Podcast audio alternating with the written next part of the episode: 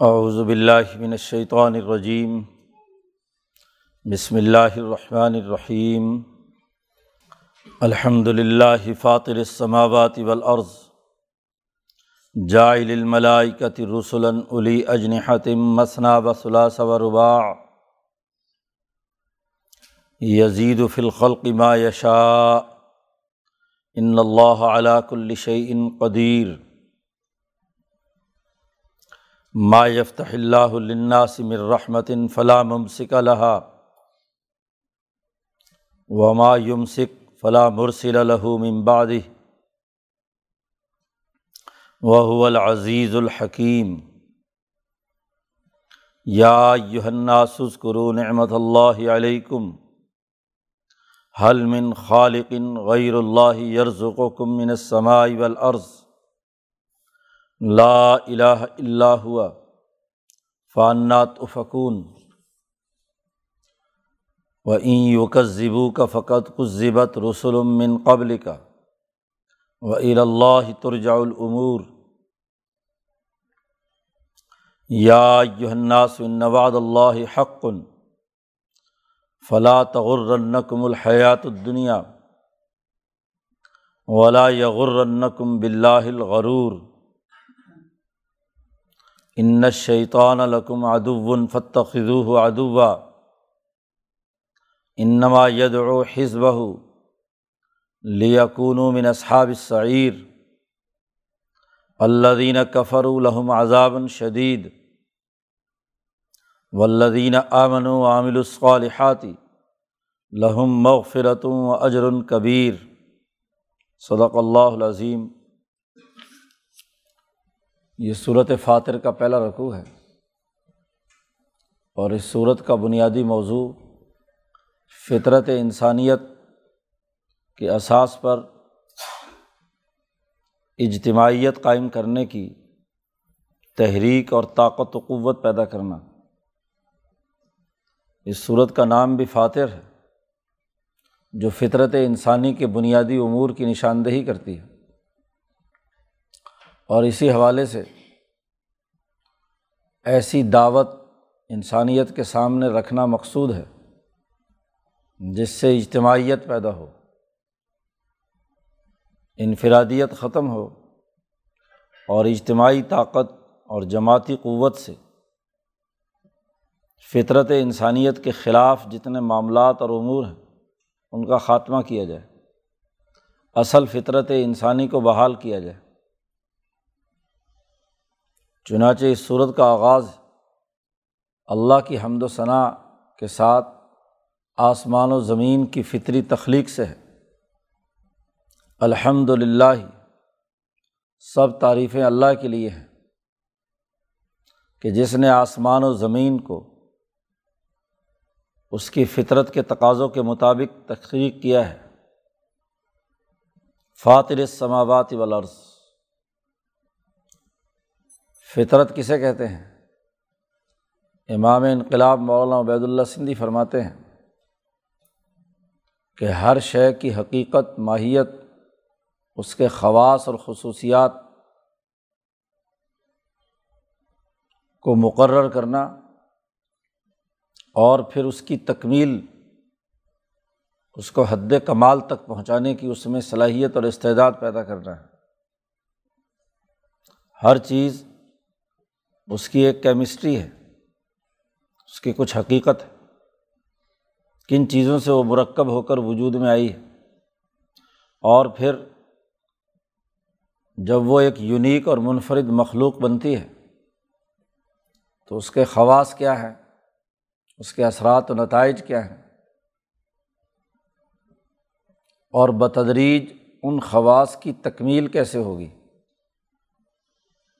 اس کا پورا نظام اس میں ودیت کرنا یہ فطرت کہلاتا ہے۔ آکسیجن کی حقیقت کیا ہے؟ اس کے خواص کیا ہیں؟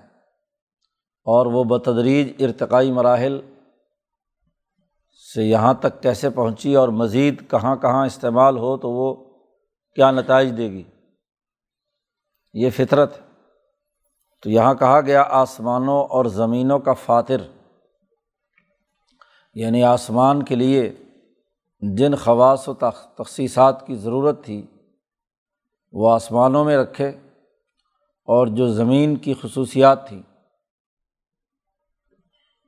زمین اور آسمان کی انتہا تک تخلیق کے جتنے بھی مراحل وجود میں آنے تھے، ان تمام کی خصوصیات اس میں رکھ دی۔ تخلیق کے ساتھ ساتھ تمام خواص کا رکھنا اس شے کی ضرورت کے مطابق یہ فطور ہے۔ اسی سے فطرت۔ تو کہا گیا، سب تعریفیں اسی اللہ کی ہیں، جس میں آسمانوں اور زمینوں کو حضرت شیخ الند نے ترجمہ کیا، بنا نکالا۔ بنایا بھی اور پھر اس کا بتدریج ارتقاء اور اس کے تمام مراحل کی ضروریات کو بھی پورا کیا۔ اللہ کی تعریف ایک تو اس بات پر ہے اور دوسرے یہ کہ جائل الملائکتی رسولن اس نے اس پوری کائنات، آسمان و زمین کے اندر اس کا نظام چلانے اور اس کی فطرت کی تکمیل کے لیے فرشتوں کو تخلیق کیا جائل فرشتوں کو بنانے والا ہے۔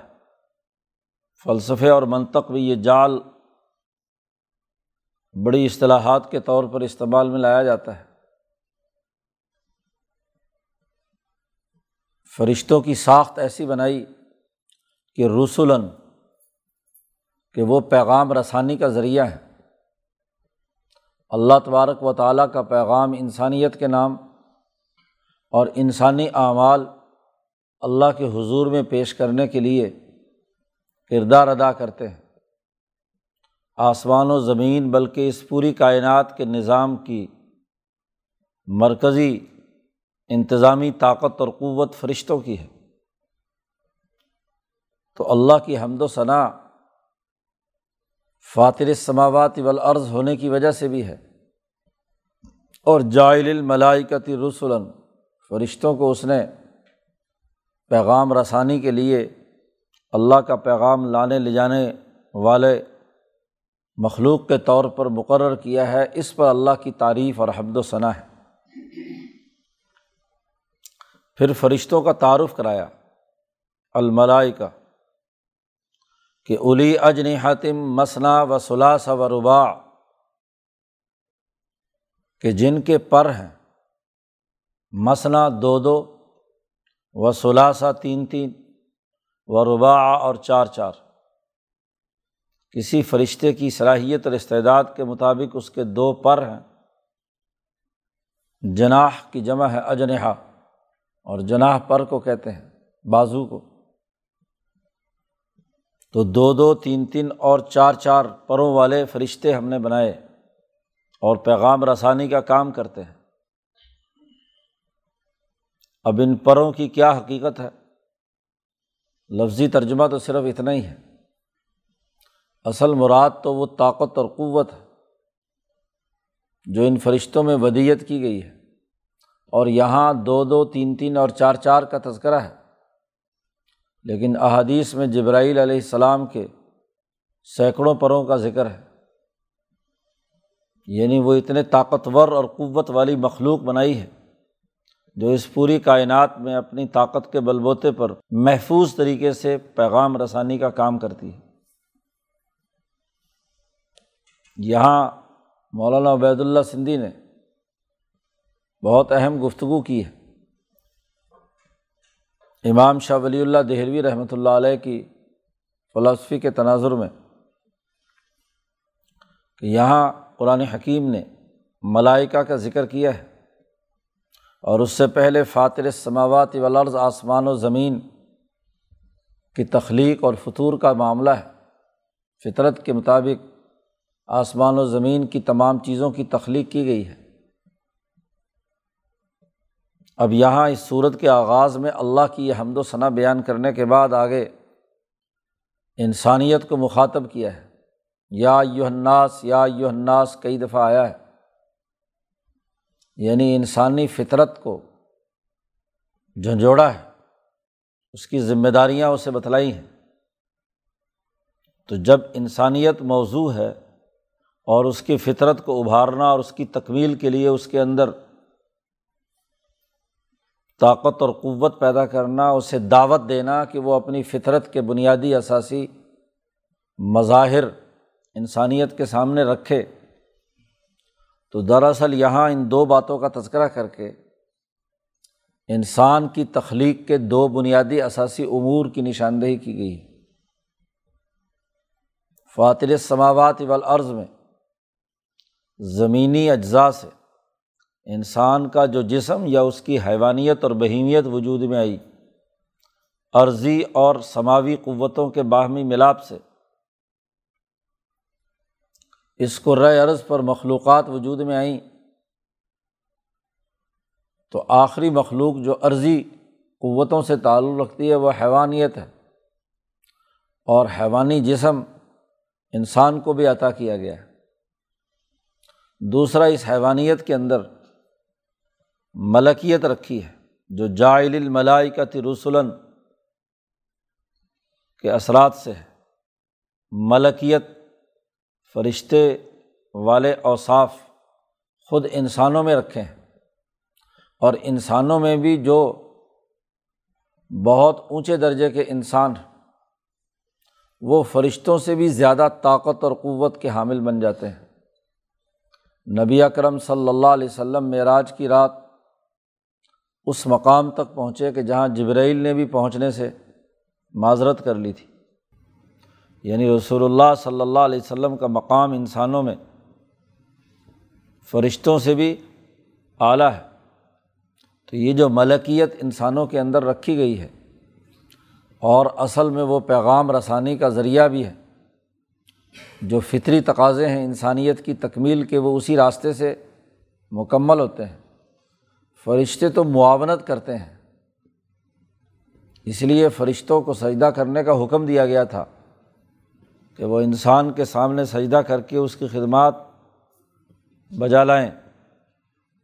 تو انسان کی ملکیت اور بہیمیت جو فاتر سماوات والارض اور جائل البلائی کا ترسلن کا مجموعہ ہے اس کو یہاں پر بیان کیا جا رہا ہے۔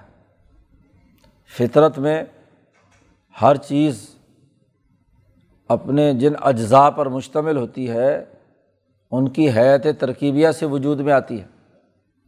تو ایک طرف حیوانیت ہے اور ایک طرف ملکیت ہے۔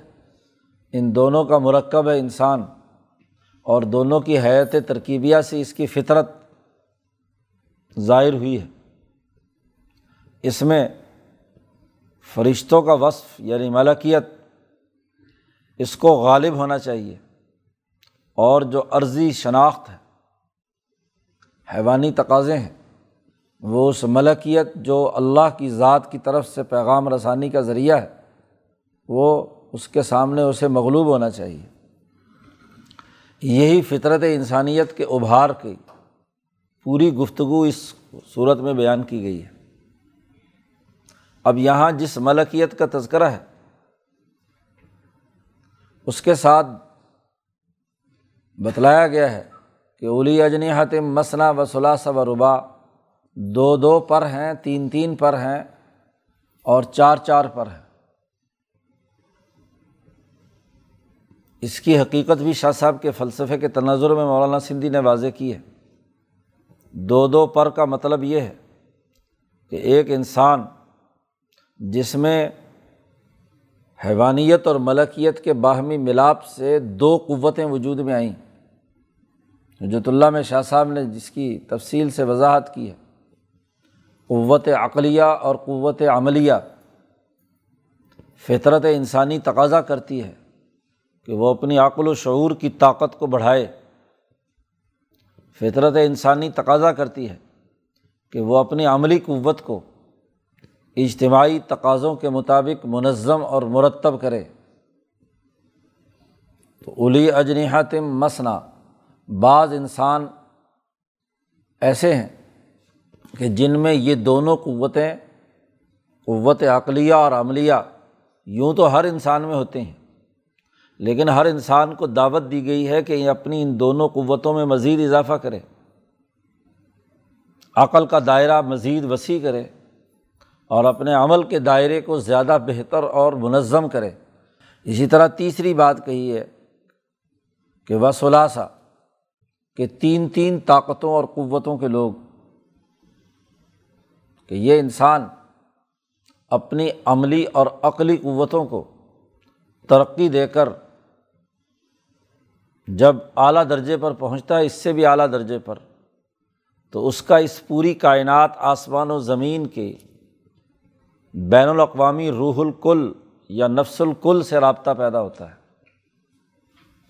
انسان جب اپنی عقلی اور عملی قوتوں کو مہمیز دیتا ہے، ترقی کے اگلے مرحلے میں پہنچتا ہے، تو اس بعض انسانوں کی فطرت کا اظہار یہ ہے کہ وہ نفس کلیہ یا روح الکل کے ساتھ اپنا ربط اور تعلق پیدا کر لیتا ہے۔ ایسے افراد تین تین قوتوں والے ہوتے ہیں۔ ان کی نہ صرف عقلی اور عملی قوت منظم ہوتی ہے، اس کا فطری اظہار ہوتا ہے، بلکہ ان دونوں کا تعلق جب روح الکل کے ساتھ ہوتا ہے، تو ان کی توانائی، طاقت اور قوت مزید بڑھ جاتی ہے۔ اور ربا کہا کہ چار چار جو اور اس سے اونچے درجے کے انسان ہوتے ہیں۔ جیسے امبیا علیہم السلام، یا صدیقین شہدا وہ اعلیٰ درجے کے انسان جن کی اس روح الکل کے اندر وہ نقطۂ نورانی جو ذات باری تعلیٰ کی تجلی کا مظہر اور مرکز ہوتا ہے، جسے شاہ ولی اللہ صاحب کی اصطلاح میں حجر بہت کہا جاتا ہے۔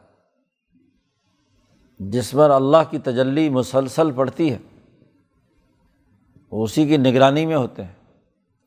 حضیرت القدس کی نگرانی میں، اور روح الکل سے تعلق بھی حضرت القدس کی توانائی پیدا کرتا ہے۔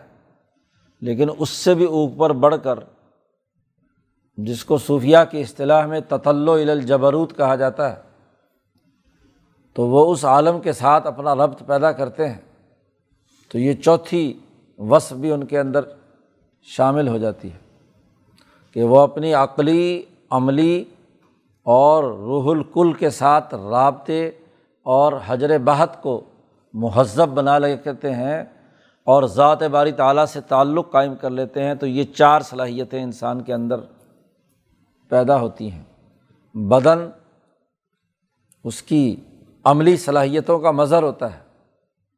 اس کا نسمہ، اس کی عقلی صلاحیتوں کا مظہر ہوتا ہے اور اس کی روح روح الکل کے ساتھ جڑ کر اس کے تمام وجود اور کائنات کے حقائق کا ادراک کرتی ہے اور اس کا لطیفہ حجر بہت اس کو تجلی الہی کا محبت اور مظہر بنا دیتا ہے۔ تو یہ امبیا علیہم السلام اور اونچے درجے کے اولیاء اور مجدین کی صورت ایسی ہوتی ہے۔ تو دراصل انسانی جسم کی ساخت کے یہ دو دائرے جو فاتر سماوات والارض اور جائل الملائکتی کے دائرے سے وجود میں آئے ہیں اور ان میں دو دو، تین تین اور چار چار صلاحیتوں کے انسان ہیں۔ یہ انسان کے وجود کی جو بنیادی کیمسٹری ہے، اس کے جو بنیادی اجزاء ہیں، چار تک ان کا تذکرہ کیا ہے۔ اور پھر آگے مزید اللہ نے اضافہ کیا کہ یزید و فلخل کی ما یشا یہ چار صلاحیتیں انسانوں کے اندر موجود ہیں، لیکن یزید و فلخل کی ما یشا اللہ تعالیٰ جو چاہتا ہے ترقیات اور درجات میں جتنا مرضی اضافہ کرنا چاہے کر دیتا ہے۔ انسان جب اپنی فطرت کو نکھارنے پر آتا ہے اور اس راستے پر چلتا ہے یقین کے سفر پر، تو پھر عجیب و غریب قسم کے اضافے ہر دائرے میں اس کی عقل کے مظاہر، نت نئے ہاں جی تخلیقی اور انسانیت کے فائدے کے کام عقل دریافت کرتی ہے۔ اس کی عملی مہارتیں ہر زمانے کے گزرنے کے ساتھ ساتھ ارتقائی مراحل سے گزرتے ہیں، تو عملی قوت کے نئے مظاہر ارتقاء انسانیت کے ساتھ ساتھ بڑھتے چلے جاتے ہیں۔ ایسے ہی اس کا روح الکل کے ساتھ ربط اور روحی طاقت اور روحانی طاقتوں اور قوتوں کا ارتقاء یزید و فلخل کے ماں یشا جتنا چاہے اللہ پاک اضافہ کر دے۔ ایسے ہی تجلی الہی کا محبت اور مرکز بننے میں جو امبیا علیہم السلام اور اونچے لوگوں کا معاملہ ہے، اس کے اندر بھی جتنا چاہے اضافہ کر دے۔ یوں تو تمام امبیا کے احجار بہتا روشن ہوتے ہیں، لیکن حضور اقدس صلی اللہ علیہ وسلم کا مقام تو مقام محمود اور اس سے بھی اوپر جتنا اللہ تعالیٰ چاہے۔ تو یہ گویا کہ انسان کی ساخت کے جو بنیادی مراحل تھے، اس کے فطرت کے جو بنیادی عناصر تھے، وہ شروع صورت میں واضح کر دیے۔ اور پھر اس بات کو بھی واضح کر دیا کہ ان اللہ علا کل شعین قدیر۔ بے شک اللہ تعالیٰ ہر چیز پر قدرت رکھتا ہے۔ اس کی طاقت اور قوت یہ ہے۔ فطرت انسانی جتنا زور لگائے گی جتنی اجتماعی دائروں کے مطابق یقین کے سفر پر گامزن رہے گی، اتنا ہی اس کی ترقیات کی منازل طے ہوتی چلی جائیں گی۔ پہلی آیت میں یہ بنیادی فطرت انسانی کی جو ساخت ہے اس کے اجزاء ہیں، ان کا تذکرہ کیا۔ اور پھر ایک بڑی اہم بات دوسری آیت میں بیان کی، ما یفت اللہ الناصم الرحمت فلاں ممسک اللہ اب اس پہلے مقدمے کا لازمی تقاضا یہ ہے کہ انسانیت کی ترقی کے لیے اللہ نے دروازے کھولے ہیں۔ اس کی فطرت کو ظاہر کرنے سیکل کرنے کے لیے امبیا علیہم السلام بھیجے۔ ان پر مالا اعلیٰ اور حضیرت القدس سے اللہ نے کتابیں نازل کیں تو خوب فطرت انسانی کی ترقی کا راستہ اللہ نے واضح کیا اور اللہ کی یہ رحمت اور نعمت جو اجتماعیت کے قائم کرنے اور دین حق کو غالب کرنے کے حوالے سے ہے، اس کو اللہ نے وافر مقدار میں انسانیت کے لیے رکھا ہے۔ اور جب اللہ کی نعمت اور رحمت برسائے تو دنیا کی کوئی طاقت اس کو روک نہیں سکتی۔ ما یفت اللہ، جو کچھ اللہ تعالیٰ کھول دیتا ہے انسانیت کے لیے من رحمت اپنی رحمت اور نعمت، تو فلاں ممسک اللہ کوئی اللہ کے مقابلے میں ایسی طاقت اور قوت نہیں ہے کہ اس اللہ کی رحمت کو روک سکے۔ ایک انسان کی فطری صلاحیتوں کے ارتقاء اور ترقی کے لیے اس کی ملکیت کو کتنے ہی اونچے مقام پر لے جائے، اس کے لیے دروازے کھول دے اور اس کی حیوانیت اور اس کی عقلی اور عملی صلاحیتوں کو ترقی دینے کے لیے کوئی دروازہ کھول دے تو دنیا کی کوئی طاقت اس کا راستہ نہیں روک سکتی۔ فلاں مم سکا لہا۔ اور یاد رکھو، وما یوم سکھ اور جس کی ترقی اور جس کے آگے بڑھنے کا عمل کو اللہ روک دے، تو فلاں مرسل لہو ممباد ہی اس کے بعد کسی کی طاقت نہیں ہے کہ اس رحمت اور نعمت کو حاصل کرنے کے لیے اسے دوبارہ انسان پر چھوڑ دے۔ نہ ارسال کسی کے قبضے میں ہے، نہ امساک کسی کے قبضے میں ہے۔ رحمت کا مرکز اور منبع ذات باری تعالیٰ ہے۔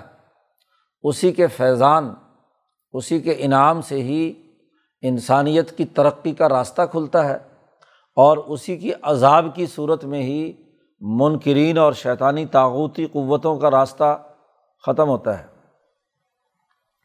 وہ العزیز الحکیم وہ اللہ تبارک و تعالیٰ زبردست ہے، طاقتور ہے اور حکیم ہے۔ حکمت کے اصول پر کائنات کا نظام چلا رہا ہے۔ تو حکمت بھی ہے، تدبر بھی ہے۔ اور پوری حکمت عملی کے ساتھ انسانیت کی ترقی کی راہیں کھولی گئی ہیں اور طاقتور بھی ہے۔ آدمی یا دنیا میں کوئی انسان طاقتور ہوتا ہے تو حکمت سے آری ہوتا ہے۔ اور اگر کوئی حکیم صاحب ہوتا ہے تو بیچارہ طاقت سے آری ہوتا ہے۔ نیکی کے بعض کہتا ہے کہ جی ایسے کر لو، ایسے کر لو، ویسے کر لو۔ دونوں کے ملاپ سے ہی دراصل توازن پیدا ہوتا ہے۔ آدمی میں طاقت اور قوت بھی ہو اور طاقت اور قوت کا استعمال حکمت کے اصول پر کرے، تب فطرت انسانی کا ابھار ہوتا ہے۔ تو انسانی فطرت کے ابھار کے لیے اللہ کے ان دو اوصاف کا تذکرہ کیا گیا۔ کہ انسانی فطرت کی ترقی کی طاقت بھی رکھتا ہے اور حکمت سے اس کو آگے بڑھانے کا راستہ بھی ہموار کرتا ہے۔ تو دو آیات ابتدائی میں فطرت انسانی کے جو بنیادی اجزاء اور اس پر اللہ کی طرف سے جو اثرات اور نتائج مرتب ہوتے ہیں اور اس پر اللہ کی حمد و ثناء اور تعریف کی گئی ہے، اسے واضح کرنے کے بعد یہاں سے اب آگے انسانیت سے کہا جا رہا ہے کہ وہ اپنی فطرت پہچانے اور فطرت کے تقاضوں کے مطابق فطری ترقی کے لیے عقلی اور عملی جد وجہد اور کوشش کرے۔ یا یو الناس، اے انسانوں، یا یو الناس ہے لوگو از کرو نعمت اللہ علیکم۔ یاد کرو جو اللہ کی نعمتیں تم پر ہیں۔ فطرت انسانی کا سب سے پہلا اور بنیادی تقاضا فطرت کو ابھارنے اور اس کا اجتماعیت کا رخ دینے کے لیے لازمی اور ضروری ہے۔ کہ اب تک اللہ نے انسانیت پر جو انعامات کیے ہیں، اس کو یاد کرو۔ نعمت اللہ علیکم، مولانا سندھی نے اس کی بڑی جامع تشریح کی ہے کہ اللہ نے تم پر نعمت کی ہے کہ تمہارے لیے اجتماعیت کے مختلف مراحل ارتفاق اول سے لے کر ارتفاق رابع تک تم خاندانی نظام میں پروئے ہوئے ہو۔ ارتفاق ثانی میں تمہارا قومی نظام قومی شناخت رکھتا ہے، تمہارا بین الانسانی نظام، بین الاقوامی نظام وہ تمہارے لیے تمہاری اجتماعیت کے تقاضوں کی تکمیل کرتا ہے۔ یہ جو نعمت تمہیں ارتفاقات کی صورت میں دی اور یہ جو نعمت تمہیں انسانیت کے بنیادی اخلاق کی صورت میں دی کہ تم پاکیزگی کو فطری طور پر پسند کرتے ہو۔ اخبات اللہ تمہاری فطرت کا تقاضا ہے۔ سماہت اور عدالت تمہارے فطرت کے اظہار کا مظہر اور مرکز ہے۔ تو یہ جو نعمتیں اللہ نے تم میں عطا کی ہیں، اجتماعیت سے متعلق، اے لوگوں اپنی ان نعمتوں کو یاد کرو۔ اللہ کی نعمتیں جو تم پر ہیں، اس کو یاد کرو۔ اور جب نعمت یاد آتی ہے، تو نعمت کا حق ادا کرنا ہوتا ہے۔ یعنی اپنی اس اجتماعیت کو قائم رکھو جو انسانیت کی فطرت کا تقاضا ہے۔ غیر فطری کام اپنے اجتماع میں اور اپنے تمام امور میں اختیار مت کرو۔ ذرا سوچو، اللہ نے سوال کیا حلمن خالقن غیر اللہ؟ کیا اللہ کے علاوہ کوئی اور تمہیں پیدا کرنے والا ہے؟ جس نے تمہارا وجود بنایا ہو۔ کوئی ہے؟ حل من خالقن غیر اللہ؟ یرز و کم من سماعی والارض۔ نہ صرف تخلیق، بلکہ تمہارے رزق کا جس نے بندوبست کیا ہے، کیا کوئی اور ہے؟ تمہارا رزق پیدا کرنے والا۔ کوئی نہیں۔ لا الہ الا ہوا۔ اللہ کے علاوہ کوئی اور خدا نہیں ہے۔ یہی تمہاری فطرت کا تقاضا اور بنیادی آواز۔ ہے فان نہ تو فکون۔ اس کے باوجود تم کہاں بہہ کے پھر رہے ہو؟ کہاں ادھر ادھر جا رہے ہو؟ تمہاری فطرت کیوں مسخ ہوتی جا رہی ہے؟ اپنے اصل تقاضوں سے روگردانی کر کے کدھر جا رہے ہو؟ فطرت کی دعوت دی ہے تمام انسانوں کو۔ بالخصوص اس وقت جو حضور صلی اللہ علیہ وسلم کے مخاطب اہل مکہ تھے۔ انسانیت کے خطاب سے جب بھی قرآن انسانوں کو پکارتا ہے تو اس کا پہلا مخاطب مکے کے یہ مشرق ہوتے ہیں۔ اور پھر ان کی وسادت سے پوری انسانیت، یا یو الدینہ آمنو، کہے، تو ان انسانوں میں وہ جو ایمان لانے والے ہیں، ان کا تذکرہ ہو رہا ہے۔ اور انسان کا لفظ استعمال کرے تو اس کا مطلب اس زمانے کی انسانیت کے جو مخاطبین ہیں، اولین مخاطبین مکے کے مشرق اب بجائے فطرت کو تلاش کرنے کے، خالق کو پہچاننے کے، اپنی اجتماعی طاقت اور قوت کو بہتر اور مضبوط بنانے کے، یہ نبی کرم صلی اللہ علیہ وسلم کی اس عالمگیر دعوت کا انکار کرتے ہیں۔ تو یہاں رسول اللہ صلی اللہ علیہ وسلم سے کہا گیا کہ کوئی بات نہیں، اگر یہ آپ کا انکار کرتے ہیں اور فطرت کے ان اصولوں کو تسلیم کرنے کے لیے تیار نہیں ہے تو یہ کوئی نئی بات نہیں ہے۔ آپ اس پر غم نہ کھائیں۔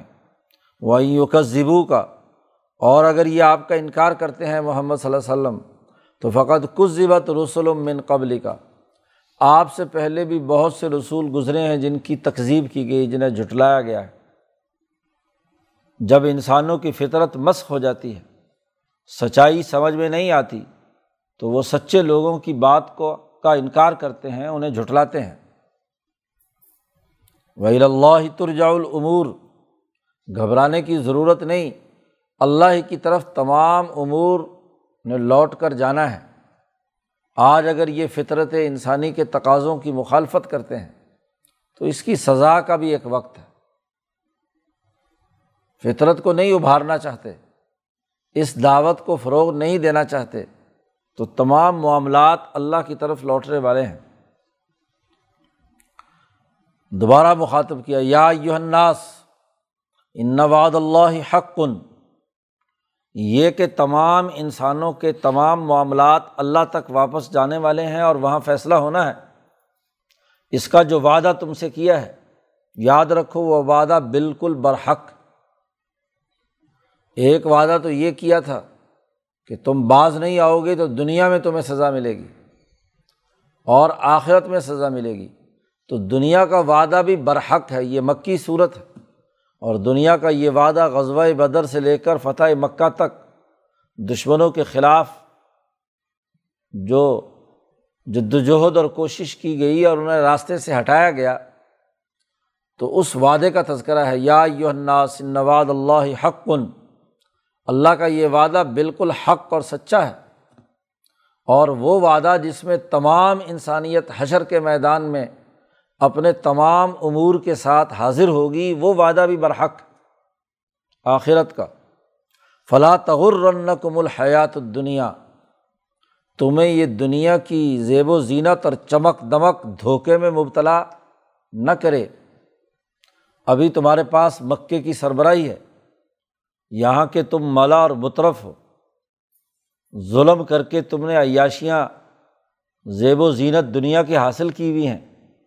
تو اپنی اس انسانیت پر ظلم ڈھانے والی سیاسی طاقت اور اس معاشی قوت کے دھوکے میں مبتلا مت ہونا کہ تم اس کے غرور میں یہ سمجھو کہ ہمیں تو کوئی کچھ کہنے والا نہیں ہے۔ ہمارے خلاف کوئی کام نہیں ہوگا۔ اور تم یہ نبی سے کہو کہ لیا جو لانا چاہتا ہے۔ یقولون متا حاض الواد ان کن تم صادقین۔ کب آئے گا یہ وعدہ؟ اگر سچا ہے تو لے آؤ۔ یہ جو تم دھمکیاں لگا رہے ہو اور اس برتے پر لگا رہے ہو کہ یہ دنیا میں تمہیں سیاسی اور معاشی طاقت حاصل ہے، تو دنیا کی اس زندگی کے دھوکے میں مبتلا مت رہنا۔ اور دوسرا یہ بھی کہا اللہ پاک نے کہ ولا یغرن کم بلّہ غرور دھوکے باز شیطان بھی تمہیں دھوکے میں مبتلا نہ کرے اللہ کے بارے میں۔ شیطان وہ دغا باز ہے، غرور ہے۔ غرور دھوکے باز کو کہتے ہیں کہ عبادتیں کرتا رہا، بہت زیادہ۔ اور جب اللہ نے حکم دیا کہ آدم کو سجدہ کرو، تو وہاں دھوکہ دے گیا اور وہاں انکار کر دیا۔ بظاہر بڑا عبادت گزار، نیک ہاں جی فرشتوں کے ساتھ شامل رہنے والا۔ لیکن جب حکم دیا تو غداری سامنے آئی۔ پہلے کہتا تھا، اے اللہ، تیرے لیے ہی خالص عبادت کرتا ہوں۔ لیکن وہاں پتہ چلا کہ نئی خلافت کے لیے کیا ہے؟ عبادت کر رہا تھا، دھوکہ دے رہا تھا۔ تو جس کو راندہ درگاہ کیا گیا، جو دھوکے باز ہے، وہ بھی تمہیں دھوکے میں مبتلا نہ کرے۔ دونوں دھوکوں کا الگ الگ ذکر کیا ہے۔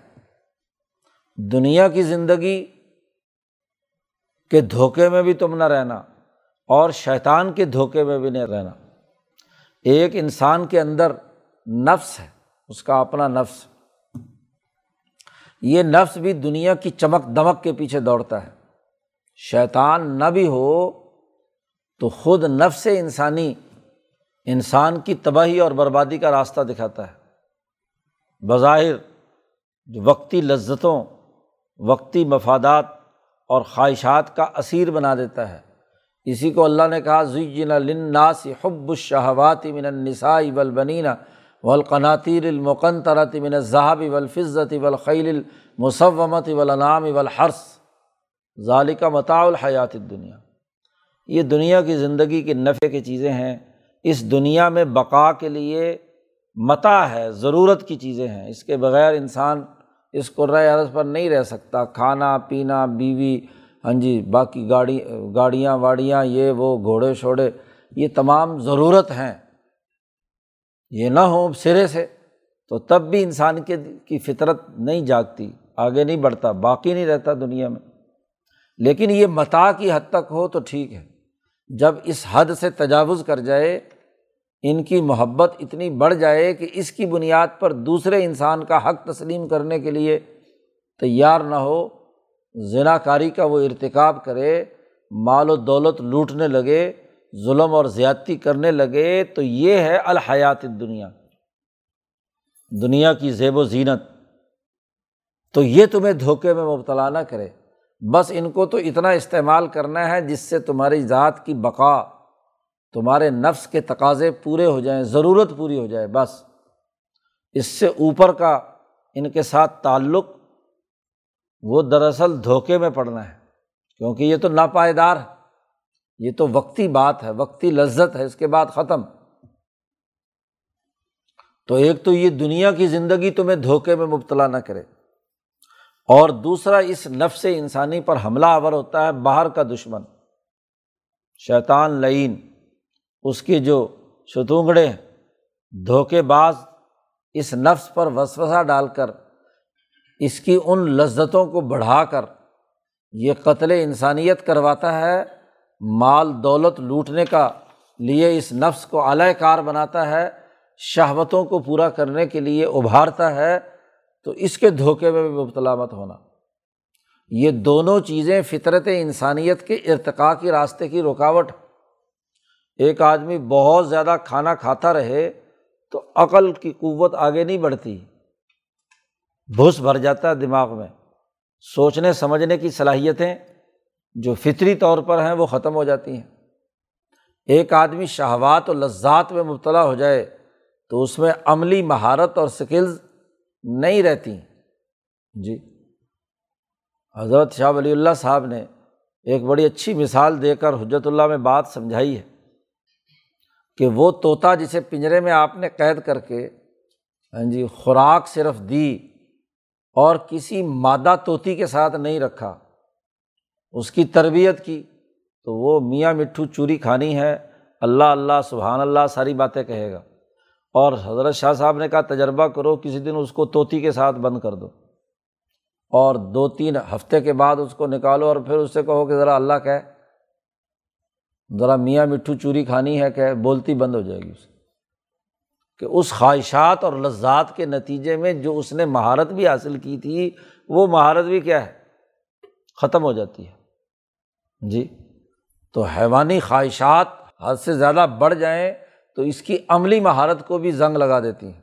سست ہو جاتا ہے، کاہل ہو جاتا ہے۔ اس کی ترقی کا راستہ رک جاتا ہے۔ اسی طریقے سے اس کی عقلی صلاحیتیں بھی مفلوج ہو جاتی ہیں۔ تو اپنی فطرت کے تقاضوں کو آگے بڑھاؤ۔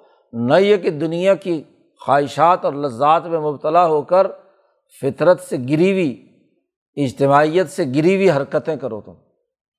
اور اسی طریقے سے شیطان کے زیر اثر ہونے کے بجائے الملائکتی رسول علی اجنہا جو فرشتے بنائے ہیں، ملکیت کے تقاضوں کو ترقی دو۔ وہ جو فرشتہ تمہارے لیے اللہ نے مقرر کیا ہے، اس فرشتے کی آواز سنو۔ نہ یہ کہ اس شیطان کی جو تم پر مسلط ہے کہ شیطانی اثرات کے تحت اپنی فطرت کو مسخ کرنے لگو۔ حضور صلی اللہ علیہ وسلم نے فرمایا کہ ہر انسان کے لیے ایک لمت الشیطان ہے اور ایک لمت الملک ہے۔ ایک فرشتے کا خیالات ڈالنا ہے اور ایک شیطان کا خیالات ڈالنا ہے۔ تو تم شیطانی خیالات کی مزاحمت کرو اور جو فرشتے کے خیالات ہیں ان کی تائید کرو۔ ان کے پیچھے چلو۔ اچھا خیال آئے تو اس کا مطلب یہ ہے کہ یہ فرشتے نے ڈالا ہے۔ شیطان اس کی مقابلہ کر رہا ہے۔ اور جو برا خیال آئے، انسانیت دشمنی کا خیال آئے، قتل انسانیت کا، گالی گلوچ کا، بدتمیزی کا، کم تولنے کا، کم ناپنے کا، مالی بدعنوانی کا، اس کا مطلب یہ کہ یہ شیطان نے ڈالا ہے۔ اس کی مزاحمت کرو، اس کے دھوکے میں مبتلا مت ہو۔ کیوں؟ اس لیے کہ ان شیطان القم ادون شیطان اے انسانوں، تمہارا دشمن ہے۔ اور وہ چاہتا ہے کہ تم اپنے فطری تقاضوں کی تکمیل کرنے کے بجائے تنزلات کا راستہ اختیار کرو، پستی کا راستہ اختیار کرو۔ تمہیں وہ جہنم کی طرف لے جانا چاہتا ہے۔ تو تمہارا دشمن ہے فت خزو ہو ادوا تمہارے ترقی کے راستے کے رکاوٹ، وہ دشمن ہے، تو اس دشمن کو دشمن سمجھو۔ دشمن سے دوستی کرنا، اپنے آپ کو نقصان پہنچانا ہے، اپنی فطرت کو مسق کرنا ہے۔ تو اے انسانوں، شیطان کے دھوکے میں مت پڑو کہ جس کے نتیجے میں تمہاری جو انسانی فطرت ہے وہ مسق ہو کر رہ جائے۔ تو دشمن کو دشمن سمجھو، اور اس لیے بھی اس کے پرہیز کرو کہ انما ید و حزب ہو شیطان تو اپنی پارٹی کو دعوت دے کر اپنے گرد جمع کرتا ہے۔ لیکون میں نصحاب سعیر تاکہ لوگ جہنم والے بن جائیں۔ اس کی جہنم کا تو فیصلہ ہو چکا ہے شیطان کی۔ تو اللہ نے کہا، جو جو تمہارا، تمہاری دعوت قبول کرے گا، تمہارا حکم مانے گا، تو اسے بھی تمہارے ساتھ۔ اللہ عملہ ان جہنم امن کم اجمائین تم تمام سے میں جہنم بھر دوں گا۔ تو وہ دعوت دیتا ہے جہنم کی۔ اس لیے لوگوں کو جس اجتماعیت پر وہ قائم کرنا چاہتا ہے، وہ اجتماعیت فاسد ہے، وہ اجتماعیت جہنم کی طرف لے جان جانے والی ہے۔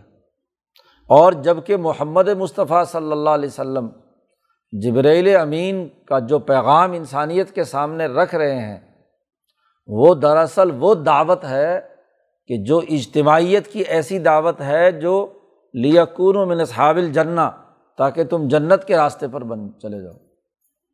جب فرشتے انسانیت کے فائدے اور اس کی فطرت کے ارتقاء کے لیے کام کرتے ہیں، تو ان کی دعوت کا محور جنت کی طرف لے جانا ہے۔ دنیا کو جنت بنانے اعلیٰ اخلاق کے ذریعے سے اور آخرت کو جنت بنانے کے راستے کی دعوت ہے۔ اور یہ شیطان تمہیں جو دعوت دے رہا ہے، یہ دنیا کو جہنم بنانے بد اخلاقی، ظلم، قتل و غارت گری، بد امنی، یہ ساری کی ساری کیا ہے؟ دنیا کی جہنم ہے۔ اور اس کے نتیجے میں آخرت کی جہنم کی طرف تمہیں دعوت دیتا ہے۔ تو اب دو دعوتیں ہیں۔ ایک دعوت شیطانی ہے اور ایک دعوت رحمانی ہے۔ تو تم کس دعوت کو قبول کرتے ہو؟ یہ تمہارا فیصلہ ہے۔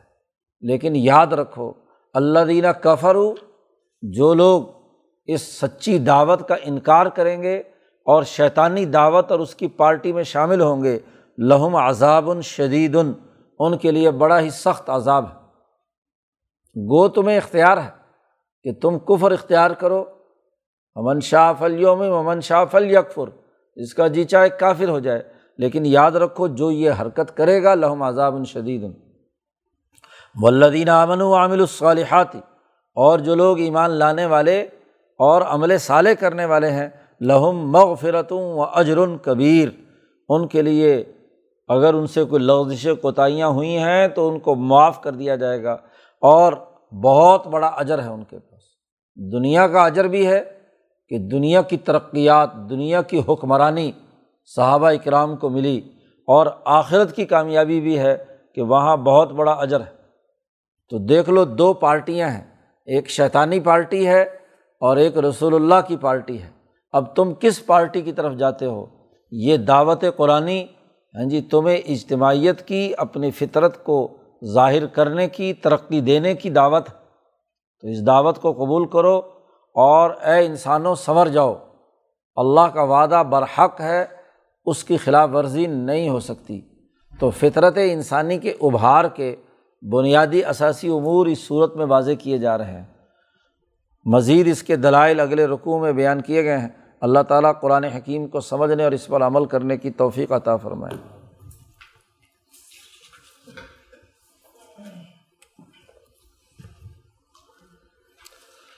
اللہ